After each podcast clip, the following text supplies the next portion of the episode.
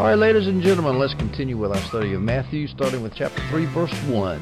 Now in those days, John the Baptist came preaching in the wilderness of Judea, saying... Now, who is this John the Baptist? Well, he was born somewhere around five to seven B C, about six months older than Jesus. His father was Zechariah. His mother was Elizabeth. Zechariah was a priest. You can learn all about the details of his life in Luke chapter one, verses five through eighty. His name, John, means gracious, or by the grace of the Lord. His name was given to him by an angel before his conception, and his parents obeyed the angel and named him John, contrary to the wishes of his relations and neighbors. So, he was gracious, graced by the grace of the Lord. Uh, Luke chapter one, verse thirteen says this, But the angel said to him, Do not be afraid, Zacharias, for your petition has been heard, and your wife Elizabeth will bear you a son, and you will give him the name John. So from the very beginning of John's beginning beginnings, John was uh, especially marked out by God to carry out a great work, a great ministry. His name, as I said, means the Lord is gracious, or just gracious, or by the grace and mercy of Jehovah. Now, he went about preaching. He led an unusual life. He started out his life preaching in the wilderness of Judea. That was what he did. That was his job, preaching in the wilderness of Judea. Well, the question is, how do you preach in the wilderness? Was he preaching to trees? Was he preaching to stumps? Well, no, because the wilderness of Judea consisted of a, a stretch about twenty miles from Jerusalem to the um, Jordan River. It was about twenty miles away to the east, and to the south, Bethlehem's four or five miles, and that's and, and that area is on a plateau, and it's nothing but wilderness. I've been on it before. You drive up on a bus. We we were on a bus on a tour coming up from the Jordan River, and the bus hardly got out of third gear. It was barely making it up the hill. So it really is on a plateau up there, and also as you looked out the window of the bus, it looked less like a wilderness, a desert. Looked like the Wild West in America. But John was not living out there in the Wild West all the time. I mean, Judea was inhabited by towns and villages and cities, and uh, John would retire from wherever he was. Maybe he was in a village or something. He would go out into the wilderness, and then the people would follow him out there. So there was plenty of people out there in this wilderness to listen to, not just trees and stumps. Jesus, while this was going on, by the way, Jesus was up in his hometown of Nazareth, growing up as a carpenter's son in Nazareth. So Matthew chapter three, verse two, Matthew says this, Repent, for the kingdom of God is at hand. Now that word repent is a key word in the New Testament. My N I V study Bible says it means to make a radical change in one's life. Adam Clark says it means a total change in conduct. So this idea of repentance was not in the mind of the Jews who went out there. When they are thinking Messiah, they might have thought that John the Baptist was the Messiah, and I'll talk about later why he was such a strange phenomenon out there in the desert. But those Jews that went out there, they were, they were expecting a military Messiah. Somebody's going to supernaturally lead an army to get us free from the yoke of the Romans. But instead, John the Baptist says, repent. Repent? Repent is the Greek, comes from the Greek word metanoeo, which literally means a change of mind. Meta, change, noeo, mind. A change of mind. And Jameson, Fawcett, and Brown define that this way, quote, here and wherever it, wherever it is used in connection with salvation, primarily to that sense of sin which leads the sinner to flee from the wrath to come, to look for relief only from above, and eagerly to fall in with the provided remedy. In other words, it's it's a it's a mental thing. Yes, you do believe in God, and you believe in His righteousness, and you and you do change your mind, but you change your mind about your conduct. You do as well as believe. Now, this is an interesting thing because repentance is is hooked up with belief in the gospel all the way through the New Testament. This is something a lot of people don't realize. Uh, belief is obviously there. You believe, you trust in God, but also you repent. You change your conduct. Now, this, and, and, of course, there have been lots and lots of theological controversies over where what is actually necessary to get saved. The old lordship salvation controversy, which I won't get into. However, I can say this, faith and repentance clearly, as in, and I'll show you a verse in Acts chapter twenty-six where Paul talks about repentance and the deeds that are associated with repentance are necessary to believe. So we know that faith and repentance are part of salvation. Now, obedience, you start putting that in there, now you're starting to fudge, uh, you're starting to get into works righteousness because now you're bringing in one sanctification. You got to be sanctified in order to believe. Well, nobody's sanctified in order to believe. So obedience is not a part of salvation, but repentance is a change of mind, a change in one's conduct. Now, John says, repent for the kingdom of heaven is at hand. At hand means close, close by, temporarily close by. Uh, so, um, before we talk about that, though, we got to talk about what is this kingdom of heaven that is close at hand. Well, kingdom of heaven is a phrase that's only found in Matthew. It occurs thirty-three times, and, and the kingdom of God is used four times. The old dispensationalists used to say there's a different thing here. The kingdom of heaven is the Jewish kingdom, and the kingdom of God is the Christian kingdom, and they're separate, and never the twain shall meet. That is nonsense. And, in fact, most progressive dispensationalists, if not all, don't make that distinction because you, because you cannot make that distinction scripturally. The kingdom of God is the same thing as the kingdom of heaven. In my YouTube videos on dispensationalism, I have the verses where the, the, the two phrases are used in the same passage, showing that they're the same thing. Well, what is a kingdom? A kingdom is where a king rules. Well, God, if it's the kingdom of God, it's the kingdom where God rules. Where does God rule? Well, he rules wherever people obey his his commands, and that would include heaven, where there are where there are departed saints and where there are angels, and also on earth where there are living saints. Well, now, when John says the kingdom of heaven is at hand, he cannot mean uh, the kingdom of heaven that's in heaven where you have angels and departed saints. He's talking about the kingdom of God on earth. So more precisely what is meant here, he's saying for the kingdom of God, for the kingdom of heaven on earth is at hand. It's coming close, coming real soon. Of course, the soon was when Jesus started his ministry shortly thereafter. All right, uh, let's go to Matthew chapter three, verse three. Matthew continues, referring to John the Baptist, "For this is the one referred to by Isaiah the prophet when he said, 'The voice of one crying in the wilderness, make ready the way of the Lord, make his paths straight.'" The verse that Matthew is quoting from is Isaiah forty, verse three. Isaiah says this, "A voice is calling, clear the way for the Lord in the wilderness, make smooth in the desert a highway for our God." Isaiah chapter forty is a chapter of prophecy about the Messiah. And this particular verse here, this particular prophecy that Matthew quotes, is quoted in all four Gospels, Matthew, Mark, Luke, and John. This shows how central and outstanding that prophecy was. It was a link between the Old and the New Covenants. Um, it's, it says crying. Matthew says that John the Baptist was crying in the wilderness. Crying means to speak out openly, publicly, freely, not silently. John the Baptist preached with a great deal of fervency. So uh, he's saying big news. Things are happening here. There's something happening in salvation history that will knock your socks off. And the people came out to see that. Now, when he says make ready, uh, when he's, uh, he quotes Isaiah as saying that the voice crying, John the Baptist crying in the wilderness, to make ready the way of the Lord, what did he mean by make ready? What was he referring to? Well, he was referring to the practice of Eastern monarchs who were preparing to go on a journey.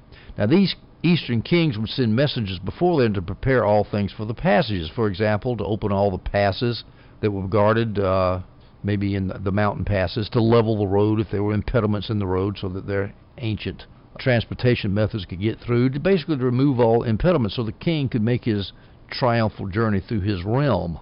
Today we would say advance men, you know, make sure there are no terrorists there on the road, block off the roads, fix the stoplights so they don't turn on and off, that kind of thing. Get ready for the king, or get ready for the president in our case, get ready for the king in their case. And of course the king was Jesus. So Jesus, from the very beginning, he was not only a prophet, he was not only a priest, but he was a king. We go to verses four and five in Matthew chapter three. Matthew says this, "Now John himself had a garment of camel's hair and a leather belt around his waist, and his food was locusts and wild honey. Then Jerusalem was going out to him, and all Judea and all the district around the Jordan." John the Baptist is eating a locust, and you might think locust is disgusting, nasty. Well, actually, it was a Levitically clean food, as Leviticus chapter eleven clean, plainly says. It said you can eat grasshoppers, no problem. Although it was uh, ritually clean, it was not exactly, in my mind, appetizing. I know everybody has their own taste about food, especially across cultures, but basically this was very sparse food he's eating, and he's eating wild honey. He would go out to a tree and dip some honey out. That's not, that's not exactly eating steak and potatoes. The sparse eating habits, and also his clothes, which were a camel's hair and a leather belt, not exactly your stylish type of duds that he's wearing, Uh, they were all a visual protest against self-indulgence. My N I V study Bible says, I like that, a visual protest against self-indulgence, because there was a lot of Sadducees and Pharisees living high off the hog in Jerusalem at the time, as people in the elite normally do. I just read that French President Macron had uh, his bill for his monthly hairdressing bill is ten thousand euros. I would say that's over about eleven thousand dollars, maybe ten thousand dollars, eleven thousand dollars a month to cut somebody's hair. Well, no wonder there's a populist revolt in Europe. Okay, so this is John the Baptist out there. He's wearing camel's hair and a leather's belt. Now, let's talk about that. why was he wearing a camel's hair? Because he was wearing a, a uniform, basically, a prophet's uniform. Nurses wear white, policemen wear blue uniforms, and prophets wore hairy garments with leather tied around them. Let's see how that's true in the Old Testament. Zechariah chapter thirteen, verse four. Also it will come about in that day that the prophets will each be ashamed of his vision when he prophesies, and they will not put on a hairy robe in order to deceive. So if you wanted to be a false prophet, you just put on a hairy robe and everybody would think you were a prophet, because that was the uniform of the prophet. Second Kings one eight says this: They answered him, He was a hairy man with a leather girdle bound about his loins, and he said, It is Elijah the Tishbite. Basically, Elijah is referred to as somebody that was hairy. There, he was hairy, probably because he was wearing a hairy robe, and he had a leather girdle around the the robe. And so John the Baptist looks like Elijah looked like. Well, that's, that's interesting, is it not? Because later on, Jesus identifies specifically John the Baptist with Elijah. He said he is Elijah. And so you, you wonder here whether John the Baptist was not intentionally imitating Elijah, who was hairy with a leather girdle. And so John the Baptist was hairy because he was wearing a hairy garment with a hairy girdle. I suspect very strongly that he was, because he was the fulfillment of that prophecy about Elijah in Isaiah forty, that Elijah was going to come, that there was going to be a voice in the wilderness. I don't know if it says Elijah right. I think that's where uh, the prophecy says Elijah is coming, somewhere in Isaiah forty. But if it's not in Isaiah forty, it's somewhere else that uh, was prophesied that Elijah was coming, and, and John the Baptist is specifically identifying himself with Elijah. So here's this, let's just say this new Elijah is out in the desert preaching, and all Judea was interested in coming out to see him. Now, first of all, let's talk about that word all. I remember when I was in the charismatic movement in college, I would always hear, all always means all. So when it says that Jesus healed all, it meant he healed every single person. Well, as a matter of fact, that's not what it means. Now, he might, Jesus might have healed all, every single person, I don't know, but that word doesn't prove it. Because you look it up in a Greek dictionary, and this is a lexicon, it's easy to do. All has three meanings, basically. All, it can mean many, a lots of. And that's what it means here. And all Judea means a lot of Judea, not every single person in Judea. The second meaning of all, it can mean every person without exception. In other words, every last single one of Judea came out. It could mean that. I don't think it does here. The third meaning can be all uh, without distinction. For example, God saves all men, all Jews, all Gentiles, all free, all slaves, all Singaporeans, all Japanese, all Hawaiians, all Americans, all Chinese, that kind of thing, all without distinction. Here it's very many. So very many of the people coming out into Judea and uh, to see him. Now, what drew the people out there to see this guy? Well, for one thing, he looked weird. His, uh, his dress was odd. Not everybody wore camel's hair and leather belts. His life was austere. He was eating locusts and wild honey. And mainly his message was awful. Repent. Repent. Yeah. Quit sinning. You know, nobody likes to hear that, but uh, they come out to hear it anyway, because nobody was preaching repentance at that time. And also remember that the talk of the Messiah was around. John the Baptist, the, the events around John the Baptist's birth about thirty years earlier had been very messianic-like. And, and, and Anna and Simeon in the temple were talking about Jesus, the Messiah, being born. The Messiah is here, and the word was spread. Uh, it doesn't say that Anna and Simeon talked to everybody. It said they talked to everybody that, that believed, that were looking for the Messiah. But there was, a, there was a subset of the population that really thought the Messiah was here somewhere, and for thirty years he disappeared. Where is this baby? Where is this Messiah? Oh, he showed up in the desert? This must be him. So uh, they thought he might be the Messiah. But even if he wasn't the Messiah, he was at least a prophet, and prophet hadn't been heard in Israel for hundreds of years, four hundred years. And so at the worst, they were going out there to see a, a very strange and unusual prophet. And at the best, they might, he might even be the Messiah. All right, so we go to Matthew chapter three, verse six. And they, that means the people that went out to see John the Baptist, were being baptized by him in the Jordan River as they confessed their sins. They confessed their sins maybe to God, but I think they probably confessed their sins orally to John the Baptist and everybody else around who could hear. Now, the interesting question is, is why were they being baptized? Well, the Jews had baptism. They had ablutions, you know, washings in water. The, uh, the, the high priest, for example, had to be washed in water before they got to be a high priest. And so um, this was not an unusual thing as far as the uh, the Jewish Levitical uh, cultus is not, not a problem. But normally it was only Gentiles who were baptized when they became converts into the Jewish faith. But for Jews themselves to be baptized was probably a little bit unusual. But everybody under, understood the symbolism, because when you're you're plunged into water, you're washed clean, and the symbolism is you're washed clean of your sins after you repent. So this, and this, of course, should not be confused with Christian baptism. The church had not been started yet. You can't have Christian baptism until you have the church. Jesus had not been baptized in the Holy Spirit. He had not started his ministry. He had not died. He had not resurrected. He had not sent the Holy Spirit at Pentecost. We were long before that. But nonetheless, the symbolism is clear. Now, the Jordan River, of course, runs from the Sea of Galilee in the north all the way down to the Dead Sea in the south. Today, they've dammed up the Sea of Galilee to provide water for the nation of Israel, and the Jordan River looks like a little creek, runs by my property here. It's not very much. But back then, I'm sure it was a full river full of water. And uh, as they were baptized here, I've already told you the significance of it, being cleansed of their sins. But I'm going to get off on a little side trail, side uh, point here, a little rabbit trail. What is, was the mode of that baptism? Where was John walking the penitents into the river and then ladling out water with a jar or something and pouring it over their head? Was he baptizing by pouring, or was he baptizing by immersion, by taking them and plunging them, dipping them into the water so that the water covered their their heads? Well, I think there's no question that he plunged them into the river till the water was covering their heads. But let's look at some arguments for the idea that he might have poured the water. You know, people love to argue this, especially Presbyterians and Baptists. That, well, they could spend an eternity arguing this in heaven. They probably will be. Well, if we get in heaven, you're going to see Presbyterians and Baptists arguing over how do we baptize people down there on earth? What was the right way? Well, pouring, we're going to look at the two options, dunking or immersion or pouring. I'll just call it dunking or pouring.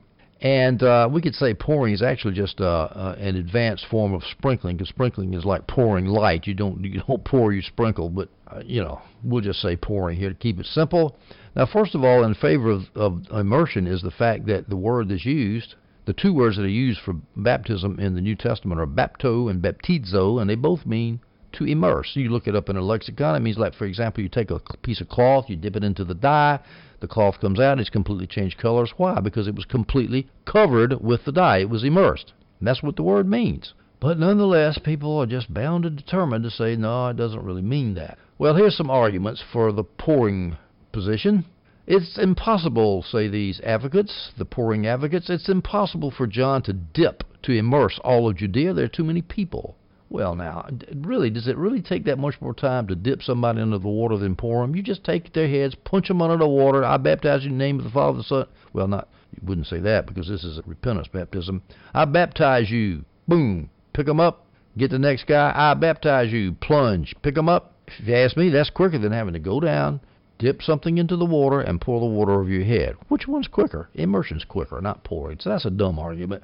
Here's another good one for the, by the pro-pouring advocates. It's not safe to dip women, to dunk women. Really? Women were really that much worse swimmers back then than men were? Believe that? And besides, you're not dunking them over their head. You know, it's, you, you don't never you never baptize anybody in water where the water's over your head. You couldn't do it. That's that's a dumb argument. How, here's a good one. Say the pro-pouring advocates, it's not modest for women to be baptized by dunking them. We've got to stand them up and pour water over their heads to preserve their modesty. Really? With all the clothes that women wore back then? You look at, at least from all the movies I've seen, and I assume that they're culturally appropriate, all the women wore these long flowing robes. They could be stay warm in the backside of Siberia in January with all the clothes they had on. How could that not be modest? I never saw a, a, a Middle Eastern woman that was dressed immodestly. You have to go to America and Russia to see that. So I think that's a dumb argument. Here's another. This argument, I, I finally found the strongest argument for pouring. They went out there. They, the first crowd, at least, was not expecting to be baptized. They, and then they heard John's message, and they realized they were going to be baptized. Well, they didn't bring a change of clothes because they didn't expect back to be baptized, and it was cold. And if they'd have been baptized and immersed in water, in that cold water, they would have come out and they would have caught pneumonia and gotten sick. So John had to pour to keep them from getting sick. Well, here's the problem with that. First of all, who said they were baptized in the winter? That's a warm climate. If it was in the spring of the summer or the fall, it might have been perfectly fine to be baptized without getting cold. Here's another thing, too.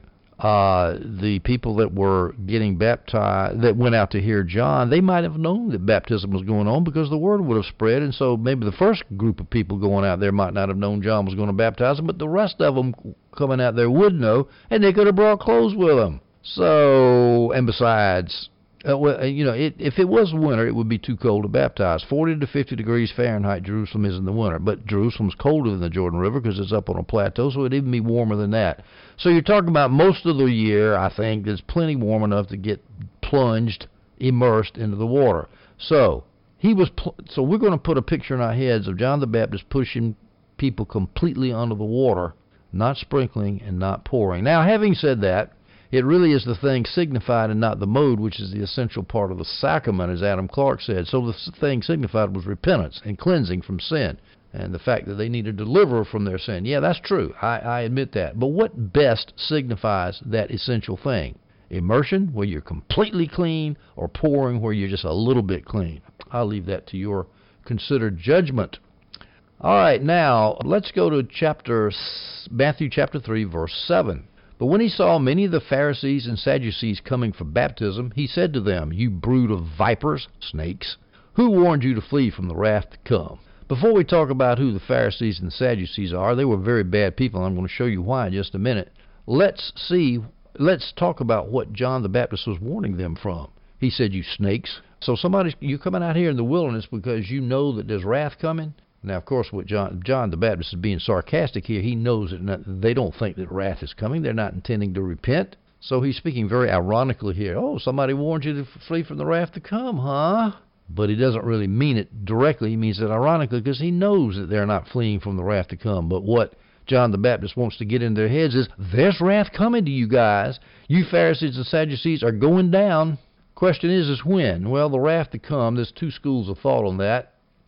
One group of people thinks that the wrath to come is talking about the general resurrection and judgment at the end of time. In other words, who told you to come out here and escape hell by getting baptism? Nobody told you because you don't intend to, but you're going to go to hell. Well, that's the way I've always taken it until recently. Uh, John Gill and Adam Clark both say, no, that's referring to the destruction of Jerusalem in A D seventy, and since that warms my Orthodox preterist heart, I agree with Adam Clark and John Gill that the wrath to come that John the Baptist is talking about here is talking about the destruction of Jerusalem. Why? Because the Pharisees and the Sadducees, they were Jerusalem. They were the two main, they were like Democrats and Republicans in America. They were the two main parties that kept that system going. The rabbinic apostate Judaism that killed Jesus and, and killed the prophets. That's who kept it going. And they were going to be destroyed. Now, you know, talking about wrath to come, thousands, it hadn't come yet. This is with two thousand years counting, and we still haven't experienced that wrath uh, because the end of time hasn't come yet. So I think, you know, that's not much of a prophecy, is it? The, the wrath to come, that's not really going to affect the Pharisees and Saddu- Sadducees too much then. But A D seventy was just forty years away, and he says, hey, guys, enjoy your time because you're going down. forty years from now, the wrath to come. In my humble opinion, that's what John the Baptist was talking about. Now let's look and see why he thought the Pharisees and Sadducees deserved this wrath to come. Um, let's start with the Pharisees. General characteristics, they were legalistic and they were separatist. Those are two words you need to remember when you hear Pharisees, legalistic and separatist. The word Pharisee possibly comes from the word which means divide, to make a breach. Uh, in other words, to be separate. Uh, a minority of scholars say it comes from the word pharos, which means to expand, to stretch out, because they made broad their phylacteries, their little scripture boxes they wore on their wrist and, and their foreheads, and they enlarged, they spread out, they stretched out the hems of their garments so that everybody would say, hey, that's a Pharisee walking down the street, and he knows the Bible better than you do and the traditions of men. They were a group of, they were scholars, they were not political people. But, however, sometimes they did meddle with the affairs of government, government by saying, you shouldn't be doing that because the scriptures say. So they were kind of like degraded prophets. And the government usually uh, hated them. They re- dreaded them, and they didn't love them at all, according to John Gill, which doesn't surprise me. The Sadducees were mainly in the government. Pharisees were not. They hated each other, Pharisees and Sadducees, just like Democrats and Republicans. The uh, Pharisees strictly kept the law of Moses, but also the traditions of the elders, and in fact, I would say especially the traditions of the elders, and this had generated into often hypocritical observance. So you're not supposed to um, give money to your parents because you owe it to the temple and that kind of nonsense. You swear by the gold of the temple, but you don't swear by the temple. You're allowed to walk a certain number of steps outside of Jerusalem on the Sabbath day, and after that it's considered work. All this stupid, you can't throw a apricot pit over the headboard of your bed because that's a law. All this nonsense. That was Pharisees, okay? Now, let me give you a, a definition of the Pharisees from Easton's Illustrated Dictionary. They were separatists, as I said. They were probably the successors of the Essenes, uh, who were the so-called, quote-unquote, the pious, which was a party that originated in the time of Antiochus Epiphanes in revolt against his heathenizing policy. Antiochus Epiphanes is somebody you should know about, about one sixty-eight, one sixty-nine, one sixty-eight. I think he went through Jerusalem twice. There's a scholarly debate about the times and, and how many times he went through Jerusalem, but he, he sacrificed a pig on the altar and did, killed a bunch of Jews. He was, he was a horrible guy, and uh, he was from the Greek Empire, the Seleucid Empire, the Syrian Empire, which was Greek. And he heathenized, he hate, he hate, he loved pagan Greek religion, and he hated the Jewish religion, okay? So there was a revolt against that, and so these Essenes, as this dictionary calls them, the Essenes, the, the, the uh, party, the, the Maccabees were their forerunners, you know, the, who, the freedom fighters, and then this party of pious people, the pious people in Jerusalem, were fighting the nasty Greeks. So they started out with good, and you know, good people. The first mention of them is in a description by Josephus, the famous uh, Jewish Roman, Jewish and Roman historian. The first mention of, the, of them is in a description by Josephus of the three sects or schools into which the Jews were divided. He wrote about them in about one forty-five B C. The other two sects were the Essenes and the Sadducees. Now, we're not going to talk about the Essenes. Those were the guys that didn't believe in marriage, lived in a white robe, washed, fasted, and washed themselves all the time and tried to get holy, living out in the desert. They were the curators, if you will, of the Dead Sea Scrolls. You can still walk by their holes in the caves in, in Jerusalem if you take a tour right outside of Jerusalem. But we're not going to talk about them because they were a fringe group, kind of like preppers are today in America. They were fringe. The Sadducees and the Pharisees, however, they were Israel. Okay, in the time of our Lord, they were the popular party. They were, the Pharisees were the popular party. The Sadducees were the political party. They were the ones with power, kind of like in today's terms, this is two thousand eighteen, the Trumpites, the Trumpoids, they are the popular party, whereas the the swamp, as he calls them, the Democrats and the established Republicans, they are the Sadducees in Washington. It's kind of, that's kind of the way it is. However, I must say this, the Pharisees were not popular in the sense that a lot of people liked them because they, they bound up burdens and put them on the people that were such that people couldn't carry them. However, they were extremely accurate and minute in all matters appertaining to the law of Moses. Paul, when brought before the Council of Jerusalem, professed himself a Pharisee. So you see there was still enough good reputation amongst the Pharisees that Paul could identify himself as a Pharisee without uh, shame. However, he was a special form of Pharisee. He wasn't a hypocritical Pharisee. He he meant all that piety and following the law of Moses and all. He meant that sincerely and not hypocritically. There was much that was sound in their creed, says Easton's, yet their system of religion was a form and nothing more. I remember going to one of these Jewish messianic, Jewish wannabe type seminars, weekend seminars where everybody is Gentile, but they say they want to be Jewish and they have all, you know, all the Jewish stuff. And I, I talked to the secretary of this guy named Joseph Good, who at the time was a broadcaster on Trinity Broadcasting Network, all about all things Jewish and how we should be Jewish in order to be Christian. And this woman was telling me about how wonderful the Pharisees were, and I looked at her like she was from another planet. I still, that, that thing shocked me so much, I still remember it twenty, thirty years later. Pharisees, they killed Jesus. They weren't good people. They were bad people. They were terrible people. That's why John the Baptist called them snakes. I wish I'd have had the presence of mind to tell that lady, they're snakes. They're not good people. But, you know, I had to be polite, so I just sat there and listened to the nonsense. Theirs was a very lax morality. On the, I'm continue, continuing with Easton's. On the first notice of them in the New Testament, they are ranked by our Lord with the Sadducees as a generation of vipers. I think Easton's might be wrong there because we're talking about Matthew three seven. It was John the Baptist who called them a generation of vipers. They were noted for their self-righteousness and their pride. They were frequently rebuked by our Lord, okay?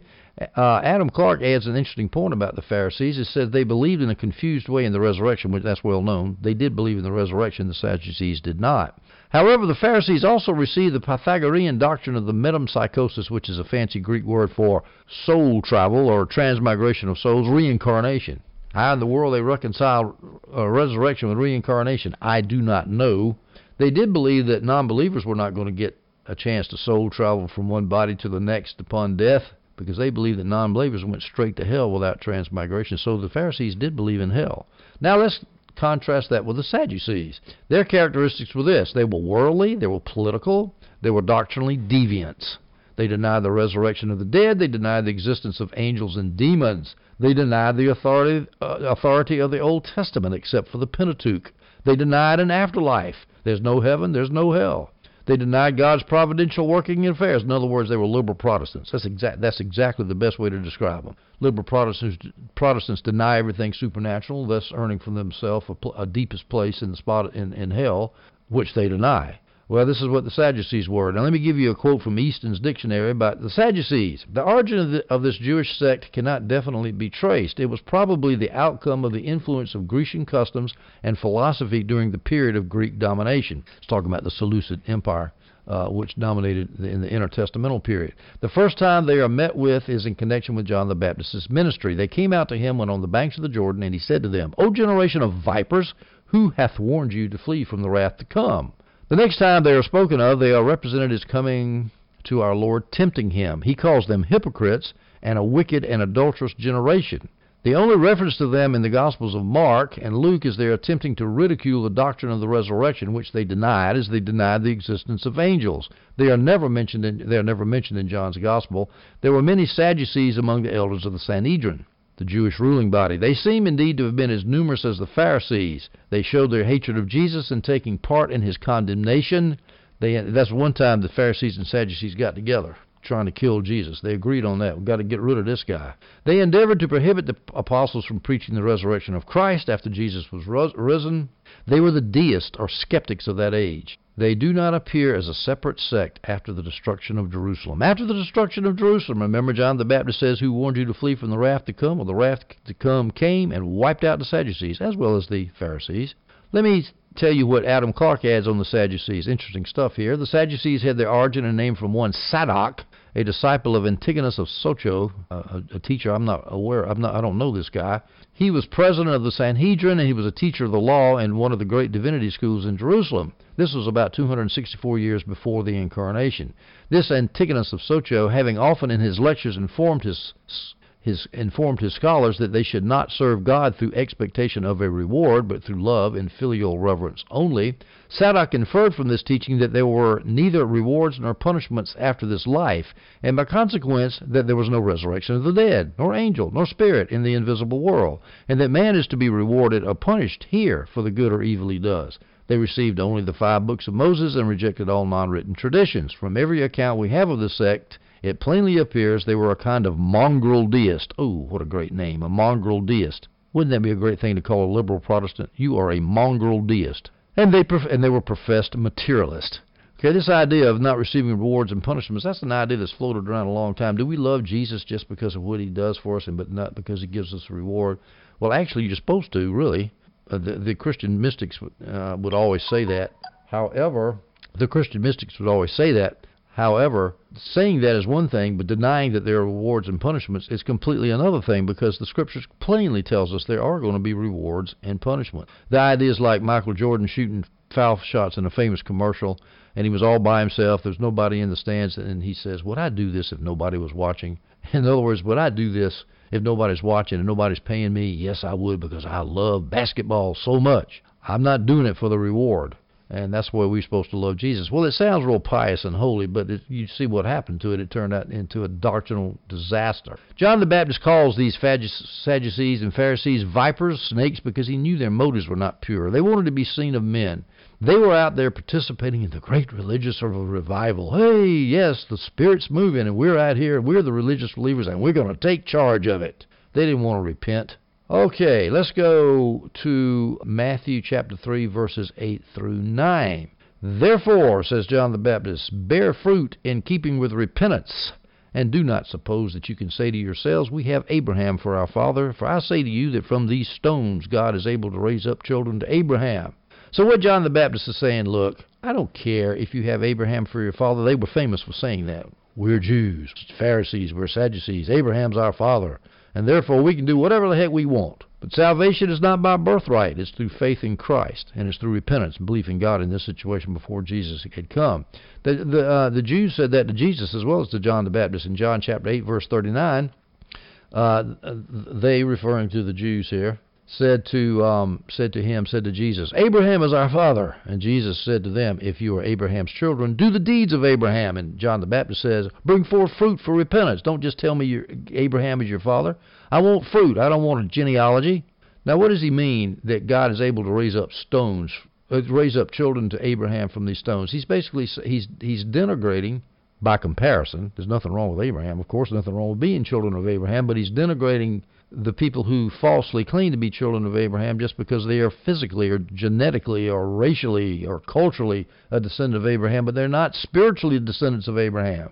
And so he basically what he's saying is, you Pharisees and Sadducees are as worthless as rocks. I mean, you you talk to me about children of Abraham. Hey, God wants children of Abraham. He can get some out of these rocks. You, you're not worth these rocks. We can get we can get children from rocks. So why are you bragging so much about being children of Abraham?